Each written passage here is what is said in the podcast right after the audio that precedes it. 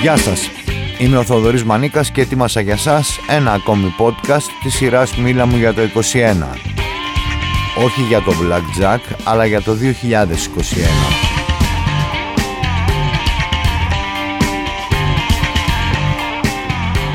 Μίλα μου για το 21, μια σειρά από podcast όπου οι προσκεκλημένοι μου που δεν είναι οι συνήθεις μαϊντανοί των media μιλούν για διάφορα αλλά κυρίως για όσα σημαδεύουν τη χρονιά που διανύουμε.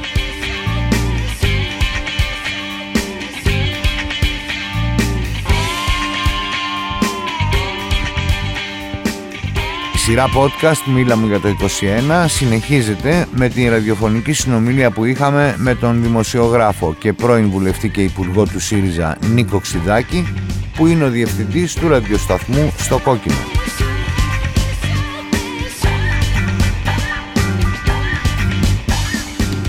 Η συζήτηση μας αυτή μεταδόθηκε από τον ραδιοσταθμό στο Κόκκινο στους 105,5 μεγάκυκλους στα FM στις 19 Δεκεμβρίου 2021.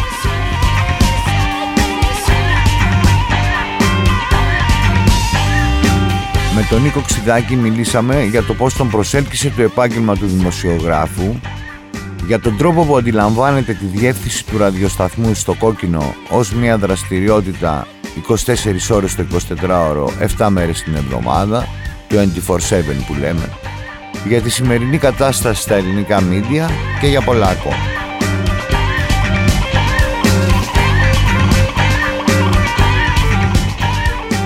Ραδιοφωνικό αέρα του Κόκκινου λίγο πριν αρχίσει η συνομιλία μας με τον Νίκο Ξιδάκη ακουγόταν ο Έλβης Πρίσλι.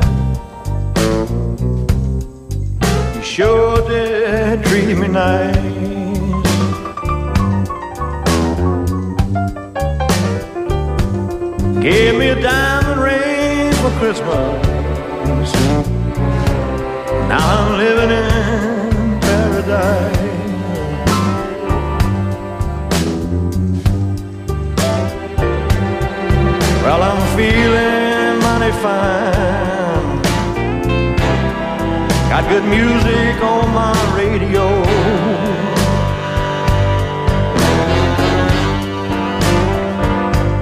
Well, I'm feeling mighty fine. Got good music on my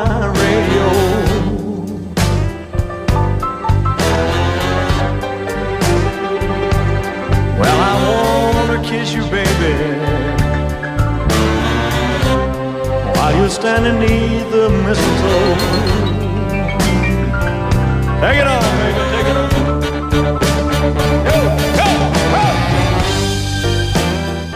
Και τώρα περνώντας ε, στην τηλεφωνική συνέντευξη και στον καλεσμένο που έχω την τιμή να έχω απέναντί μου στην τηλεφωνική γραμμή σε μια ακόμα από αυτές τις από τηλεφώνου συνομιλίες που κάνω εδώ στο Χαμένο Σαββατοκύριακο με ανθρώπους που δεν είναι μαϊντανοί στα μίντια ε, θα μπορούσα να δώσω ένα κινηματογραφικό τίτλο αφού ερχόμαστε από την ηχογράφηση του Έλβης και να πω ο Βασιλιάς και ο Σταθμάρχης υπό την έννοια ότι στο τηλέφωνο έχω τον Νίκο Ξιδάκη, τον διευθυντή του σταθμού μας που τον καλησπερίζω με ένα μεγάλο ευχαριστώ που έρχεται να προσθεθεί και αυτό στην αλυσίδα τηλεφωνικών συνεντεύξεων του Χαμένου Σαββατοκύριακου που θυμίζω γίνονται και podcast και ήδη μπορείτε να τα αναζητήσετε στο Spotify στην εκεί δεξαμενή των podcast. Καλησπέρα Νίκο.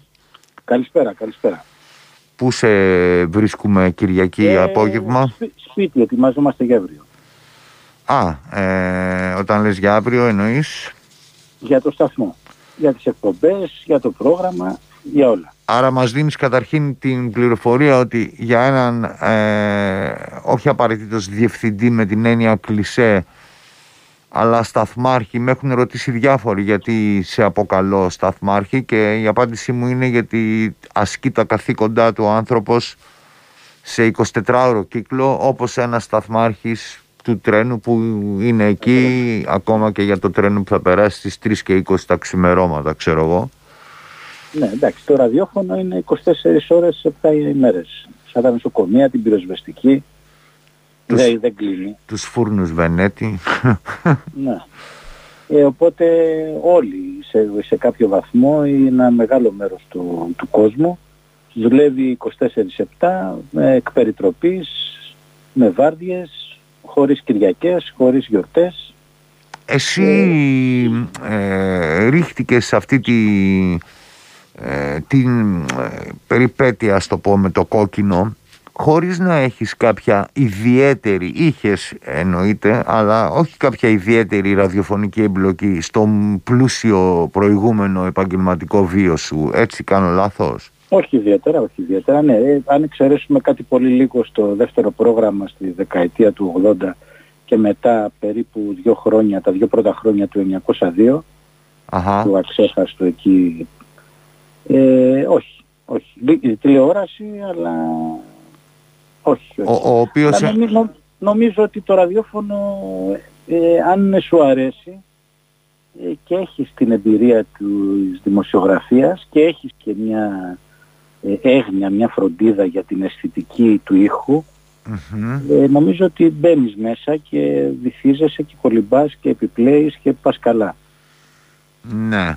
Ε, άρα να υποθέσω ότι αυτή η άποψη, αυτή η πεποίθηση όπως την εξέφρασες τώρα ε, ήταν αυτή που όταν σου έγινε η πρόταση για να αναλάβεις τον ραδιοφωνικό σταθμό στο κόκκινο, την διεύθυνσή του, ε, είπες ναι, έτσι. Δηλαδή κάποιος άλλος μπορεί να δίσταζε, μπορεί να έλεγε μα εγώ είμαι της έντυπης δημοσιογραφίας, τι δουλειά έχω τώρα να μπλέξω. Όχι, όχι, εγώ είμαι της άποψης ότι η δημοσιογραφία είναι ενιαίο πράγμα, όπως και το γράψιμο είναι ενιαίο πράγμα. Μμμ. Ε, είναι ένα συνεχές, δηλαδή μπορείς να γράψεις, ε, να μπορείς να γράψεις, αν είσαι ένας καλός γραφιάς ή ένας καλός δημοσιογράφος, μπορεί, πρέπει να μπορείς να γράψεις από μια λεζάντα ή ένα tweet μέχρι ένα story 5.000 λέξεις, 10.000 λέξεις. Είναι Αχ, μεγάλο. βέβαια, το θέτεις πολύ ωραία. Οι, οι δάσκαλοι ημών των παλαιότερων δημοσιογράφων, εδώ θα μου επιτρέψεις να κάνω μια ενημερωτική παρένθεση προς τους νεότερους ακροατές, φαντάζομαι ότι θα συμφωνείς και εσύ με αυτή την πρωτοβουλία μου,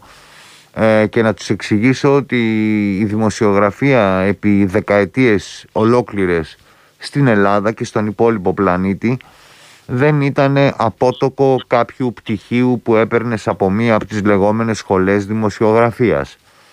Έτσι Ναι, λοιπόν από ανθρώπους που ήταν απλά του καφενείου μέχρι ανθρώπους που ήταν επιστήμονες από ανθρώπους που ήταν περιπετειώδεις ταξιδευτές μέχρι απλά ε, παρατηρητές των ε, τεκτενομένων στη ζωή έπαιρναν την πρωτοβουλία και το χρήσμα του δημοσιογράφου και δημοσιογραφούσαν με υψηλού επίπεδου δημοσιογραφικά αποτελέσματα. Και από αυτούς μαθαίναμε και τη δημοσιογραφία. Εμείς οι νεότεροι δηλαδή, να παράδειγμα εμείς οι δύο που συνομιλούμε τώρα που από διαφορετικές σκοπιές έχουμε ασκήσει επί δεκαετίες το δημοσιογραφικό μας έργο ο καθένας. Ε, δεν έχουμε βγει από καμιά σχολή δημοσιογραφίας εσύ έχεις σπουδάσει στην οδοντιατρική σχολή του Πανεπιστημίου Αθηνών και εγώ στο οικονομικό της νομικής όπως το λέγαμε τότε του Πανεπιστημίου Αθηνών. Ε, χωρίς ποτέ να ασκήσουμε το επάγγελμα εγώ του οικονομολόγου και εσύ του οδοντίατρου. Ακριβώς. γιατί μας απορρόφησε εξ αρχής η δημοσιογραφία και έλεγα αυτό επειδή κάτι ανέφερες για το τι πρέπει να κάνει ένας δημοσιογράφος με τις λεζάντες, με οτιδήποτε πρέπει να περνάει από όλα, όχι πρέπει, μπορεί να περνάει από όλες τις εκφάνσεις της δημοσιογραφίας. Θυμάμαι έναν από τους πρώτους μου δασκάλους εντός εισαγωγικών ε, στη Μεσημβρινή στη δεκαετία του 80 που πριν αποφασίσουν ότι θα με, ήμουν πιτσιρίκος τότε έτσι, ήμουν 20 χρονών ας πούμε ότι θα με εντάξουν στο δυναμικό της εφημερίδας. Ε, πέρναγα από εκεί και ξαφνικά έρχονταν και μου έκανε σαν καψόνι ας πούμε. Μου έλεγε αγόρι μου βάλε μια λεζάντα σε αυτή τη φωτογραφία σου παρακαλώ γιατί πνίγομαι και δεν προλαβαίνω ε, όπου εγώ τώρα κοίταγα τη λεζάντα και ήταν κάτι άσχετο ας πούμε. Το θέμα της φωτογραφίας δηλαδή δεν ήταν μες στα, δεν ενέπιπτε στα ενδιαφέροντά μου αλλά το έκανα, έκανα το χαζό και το έκανα μετά κατάλαβα τη χρησιμότητα αυτού του πράγματος και γιατί το έκανε ο εν λόγω ε, ναι και πήρα αφορμή από αυτό που είπες και στάθηκα σε αυτή τη λεπτομέρεια ε, Πώς ξεκίνησες να δημοσιογραφείς, ήταν κάτι που σου προτάθηκε ή κάτι που το στόχευες και το ήθελες εσύ; Όχι, ε, ήρθε κάπως. Ε, είχα ένα πάθος με τα έντυπα, κυρίως με τα έντυπα. Ε, από πολύ νωρίς ανακατεύτηκα στην... Άρα ξεκινάμε από τον αναγνώστη πρώτα, έτσι. Ε, ναι, αναγνώστης και κατασκευαστής. Κατασκευαστής. Δηλαδή, στο γυμνάσιο βγάλαμε εφημερίδα και ήμουν ο εκδότης. στο πανεπιστήμιο ομάδα βγάλαμε ένα περιοδικό πολιτικό λογοτεχνικό ας πούμε, το οποίο το φτιάξαμε εξ ολοκλήρου όρου. Δηλαδή ιδέες, επιμέλεια, τα πάντα κάναμε. Ε, αυτό ήταν ένα σχολείο και μετά το πάθος με τα βιβλία, με την τυπογραφία, με την επιμέλεια των εκδόσεων ε, και ήρθε πολύ... Θα διάλεγα είτε να γίνω εκδότης είτε δημοσιογράφος. Ε, και πήγα προς τη δημοσιογραφία γιατί το να γίνω εκδότης είχε ένα οικονομικό ρίσκο το οποίο δεν μπορούσα να το αναλάβω τότε. Εν πάση περιπτώσει αυτό ήταν. Ήταν μια σχέση με το χαρτί και το γραπτό λόγο.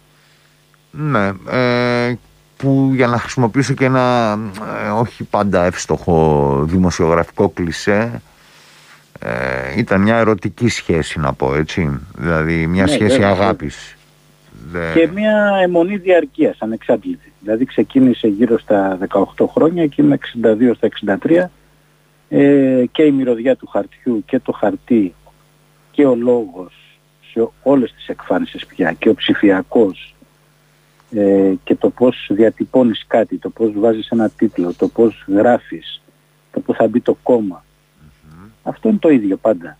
Ε, είναι και είναι, πρέπει να είσαι και λίγο τυχερός για να φτάσεις να κάνεις το, τον έρωτά σου ή το πάθος σου ή αυτό που σε εμπνέει να το κάνεις και επάγγελμα. Δεν είναι πάντα εύκολο και πάντα κάνεις και υποχωρήσεις. Και ναι, εμείς, εμείς νιώθουμε τυχεροί και το να το λες αυτό έχοντας ε, χειροπιαστές ευκαιρίες ε, βλέπουμε το βιογραφικό του Ξιδάκη ας πούμε και λέει απόφυτος της οδοντιατρικής σχολής του Πανεπιστημίου Αθηνών άρα είχες χειροπιαστές ευκαιρίες να κάνεις κάτι άλλο στη ζωή σου ας πούμε. Ε, εγώ ναι, έχω ναι. τη μουσική μου δραστηριότητα αλλά ουδέποτε βάζω πιο ψηλά μπορώ να πω τη δημοσιογραφική από τη μουσική. Ε, με την έννοια ότι δεν εξηγείται. Είναι αυτό που είπες, είπες τη λέξη πάθος.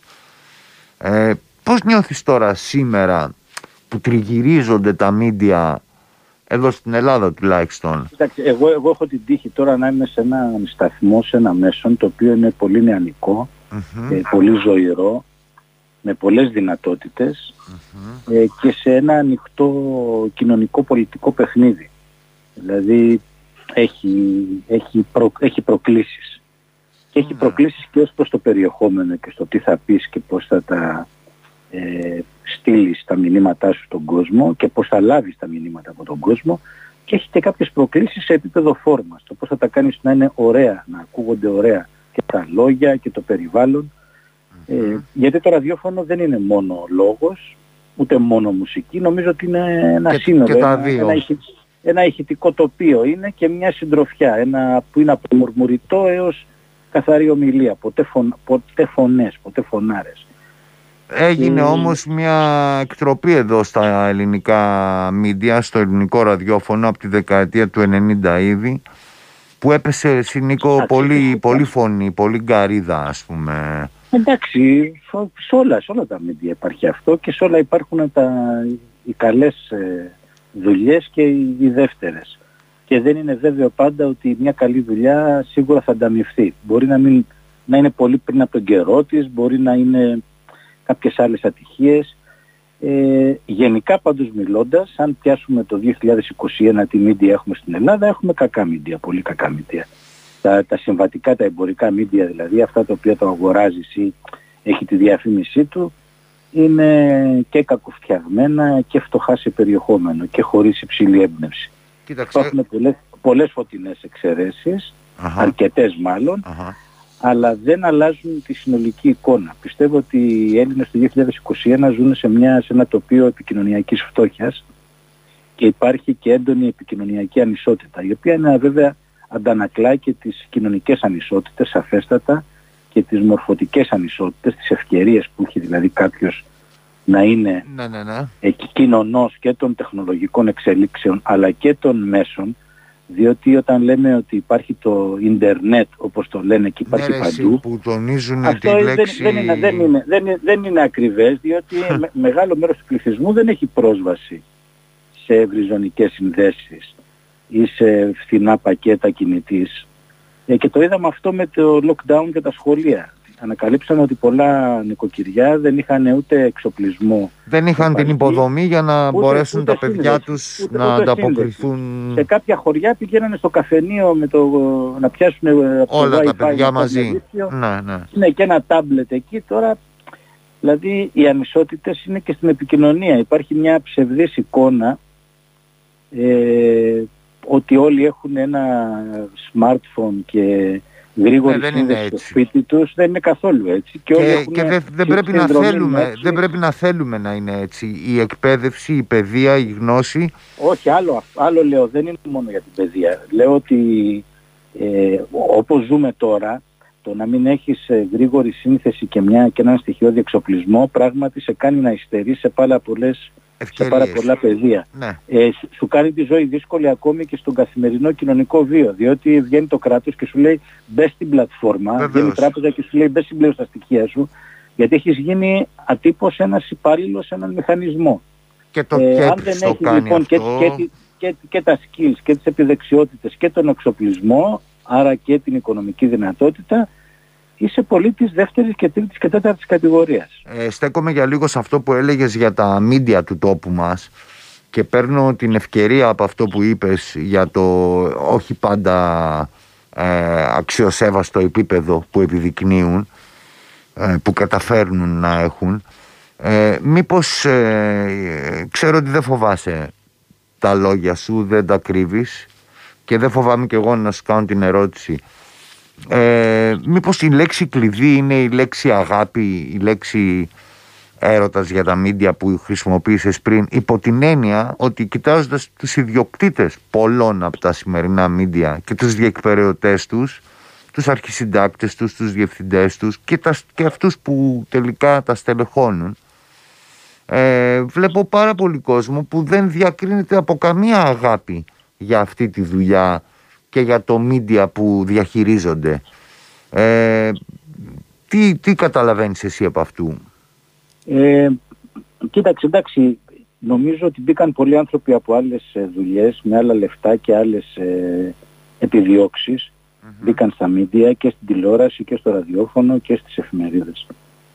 Και, Ε, και, στα και ηλεκτρονικά. Και στο digital βέβαια. ναι. Να.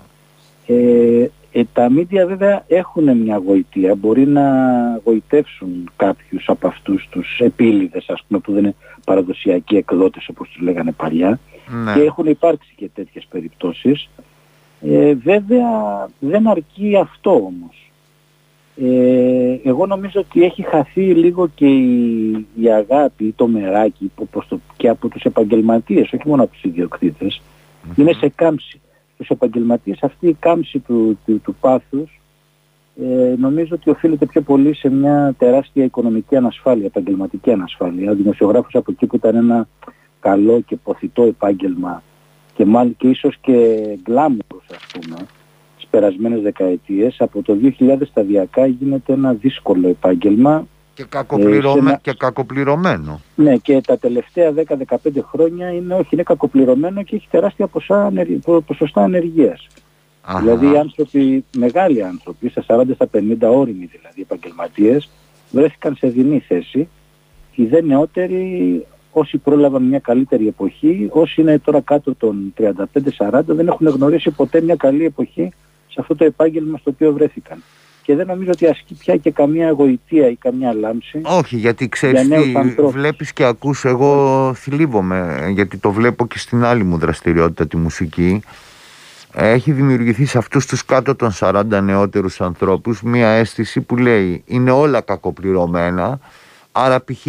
αν εγώ δημοσιογραφώ και ψιλοαγαπώ και τη δημοσιογραφία και παράδειγμα παίρνω 500 ευρώ το μήνα από αυτό το πράγμα, εάν βρεθεί μια άλλη δουλειά με 510 ευρώ το μήνα που είναι, ξέρω εγώ, να χτυπάω ταμιακή μηχανή σε ένα φούρνο, ε, θα την προτιμήσω και θα πάω εκεί. Δεν το ξέρω, όχι αυτό είναι λίγο ακραίο, δεν νομίζω. Αλλά Ε, μπορώ γι' να- αυτό λέω μπορώ να- ότι στεναχωριέμαι μπορώ που το να λέω, πω αλλά το στατιστικά- έχω εντοπίσει να συμβαίνει. Δεν είναι, δεν, είναι, δεν το νομίζω αυτό. Εντάξει, δεν είναι να πας να το χτυπάς και μια ταμιακή σε ένα φούρνο δουλειά, ας πούμε. Θα Ε, πας είναι- για τα 10 ευρώ είναι- παραπάνω ή για τα 50 τώρα, για να μην λέμε ψεύτικα νούμερα. Εντάξει, ε, ε, μπορεί να... Εντάξει, υπάρχει μια μεγάλη κουβέντα. Ε, Ναι. Αυτό το οποίο όμως συμβαίνει στα media, στους επαγγελματίες των media είναι ότι υπάρχει ένα νέο τοπίο που λέγεται social media. Υπάρχει ε, μια, μια περιοχή όπου έχουν συντυχθεί, έχουν ενωθεί, δεν υπάρχουν όρια μεταξύ δημοσιογραφίας και επικοινωνίας και δημοσίων σχέσεων. Αυτό έχει συντελε- συντελέστηκε αργά ε, μέσα από την ε, πολύ ισχυρή παρουσία του εμπορικού στοιχείου και στα περιοδικά και σε εφημερίδες και στα οπτικοακουστικά. Αλλά τώρα με τα ψηφιακά είναι πάρα πολύ έντονο. Ε, από την άλλη μεριά, σε πολλούς ε, νεότερους ανθρώπους, τα, τα χρόνια της δομικής και της εθνικής κρίσης των media, γιατί πέρα από την παγκόσμια κρίση, σε μια μετάβαση σε μια άλλη εποχή, υπάρχει και στην Ελλάδα υπάρχουν και άλλα στοιχεία. Υπάρχει το, το σπάσιμο της φούσκας ε, της μηντιακής, υπάρχει η χρεοκοπία η οποία σε όλους τους τομείς έχει επιδράσει καταλητικά. Στα μίντια ακόμη καταλητικότερα. Βρήκε δηλαδή έναν ασθενή και τον αποτέλειωσε. Είναι Βε- ένα ζόμπι. βεβαίως. ας πούμε. Τα ελληνικά μίντια είναι ένα ζόμπι αυτή τη στιγμή. Ε, εκεί λοιπόν τη- τα νέα παιδιά τα οποία κατά τη γνώμη μου και όπως είδα εγώ και τα, τις εφημερίδες το, από το 80 έως σήμερα ε, δεν υστερούν. Που λέγανε οι παλιοί, ξέρανε γράμματα. Αυτά είναι ελαφρώς αχλαμάρες.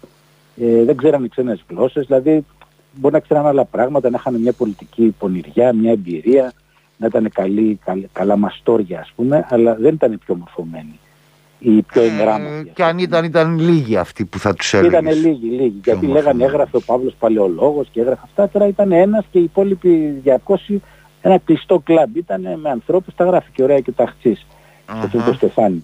αχα, Ε, εν πάση αχα. περιπτώσει, αυτό τώρα που θέλω να καταλήξω είναι ότι υπάρχουν ε, πολλά νέα παιδιά τα οποία έχουν υψηλά προσόντα, είναι πολύ διαβασμένοι, είναι πολύ καλοί ερευνητές. Ε, είναι εκτός ουσιαστικά, είναι στις παρυφές του επαγγέλματος, δεν έχουν πρόσβαση σε ένα αξιοπρεπή μισθό, όχι σε ένα καλό μισθό. Δεν υπάρχουν καλοί μισθοί πια. Όχι βέβαια. Ε, και δεν υπάρχουν και τα, τα μέσα, τα μαγαζιά, ας το πούμε, που θα μαθαίνανε πολύ καλά τη μαστορική, να οξυνθούν, να αποκτήσουν μεθοδολογία, τεχνική, αρχές. Μου έλεγε ο Πολ Μέισον, ένας πολύ γνωστός Βρετανός δημοσιογράφος που δούλεψε πολύ στην Ελλάδα της κρίσης, Ναι. ε, ότι αυτός έμαθε να κάνει οικονομική δημοσιογραφία υψηλού επίπεδου επειδή είχε την τύχη να δουλέψει στο τμήμα οικονομικών ειδήσεων του BBC. Και μου λέει, Αχα. έχω δει πολλά νέα παιδιά στην Ελλάδα, τα οποία είναι καταπληκτικοί ρεπόρτερ, καταπληκτικοί γραφιάδες και ερευνητές. Ε, δεν ξέρω πώς θα μπορέσουν να εξελιχθούν ή θα- αν θα πάνε χαμένοι, διότι στην Ελλάδα δεν υπάρχουν δύο-τρία μεγάλα ιδρύματα που θα ήταν τα σχολεία.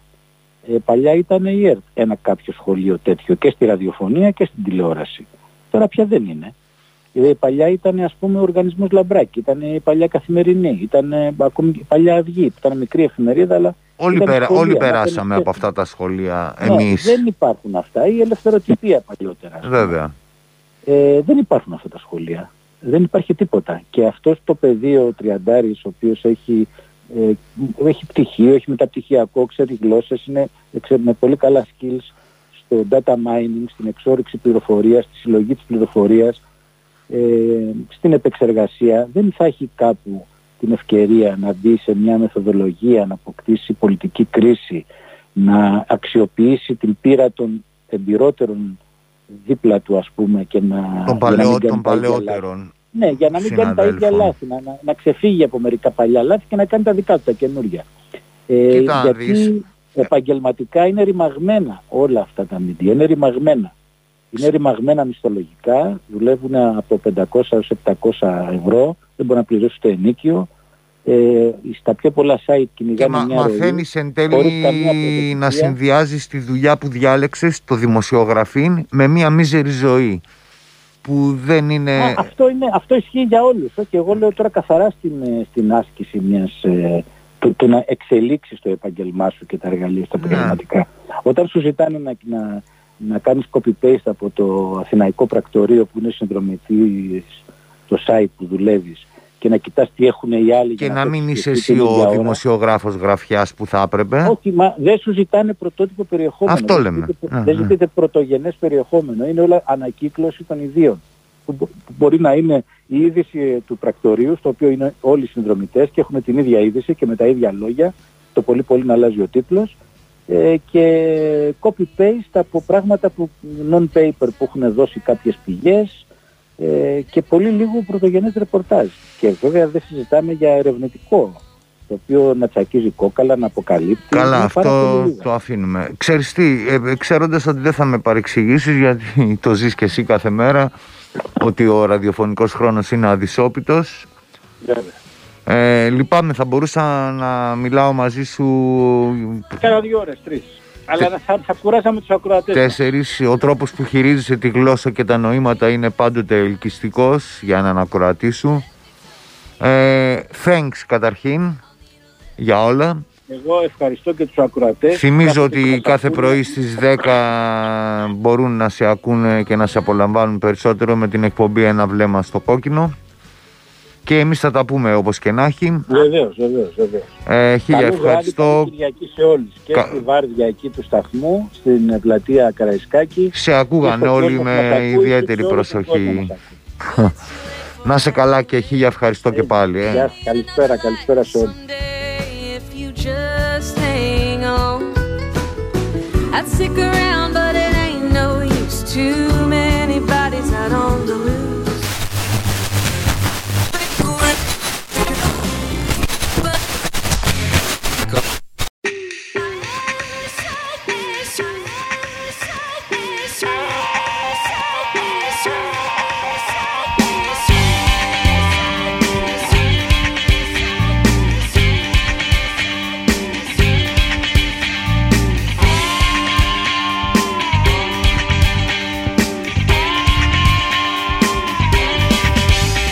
Ήταν ένα podcast της σειράς «Μίλα μου για το 21».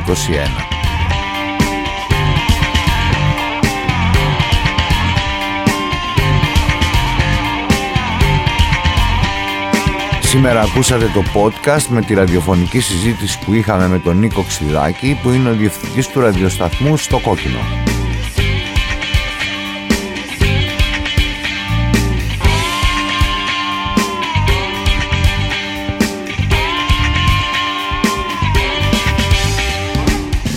Η συζήτηση μας αυτή μεταδόθηκε από τον ραδιοσταθμό στο Κόκκινο στις 19 Δεκεμβρίου 2021.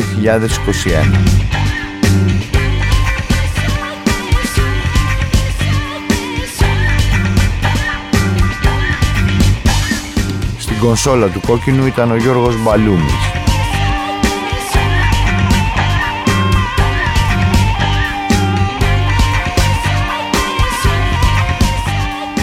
Την τηλεφωνική σύνδεση επιμελήθηκε η Μαρέλ Ζαχαρέλου.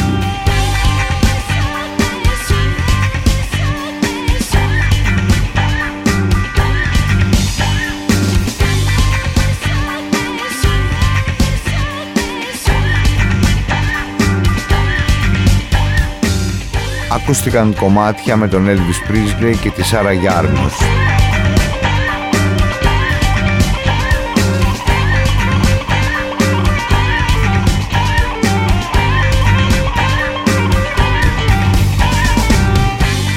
Post production και τελικό μοντάζ Γιώργος Μπαλούμης.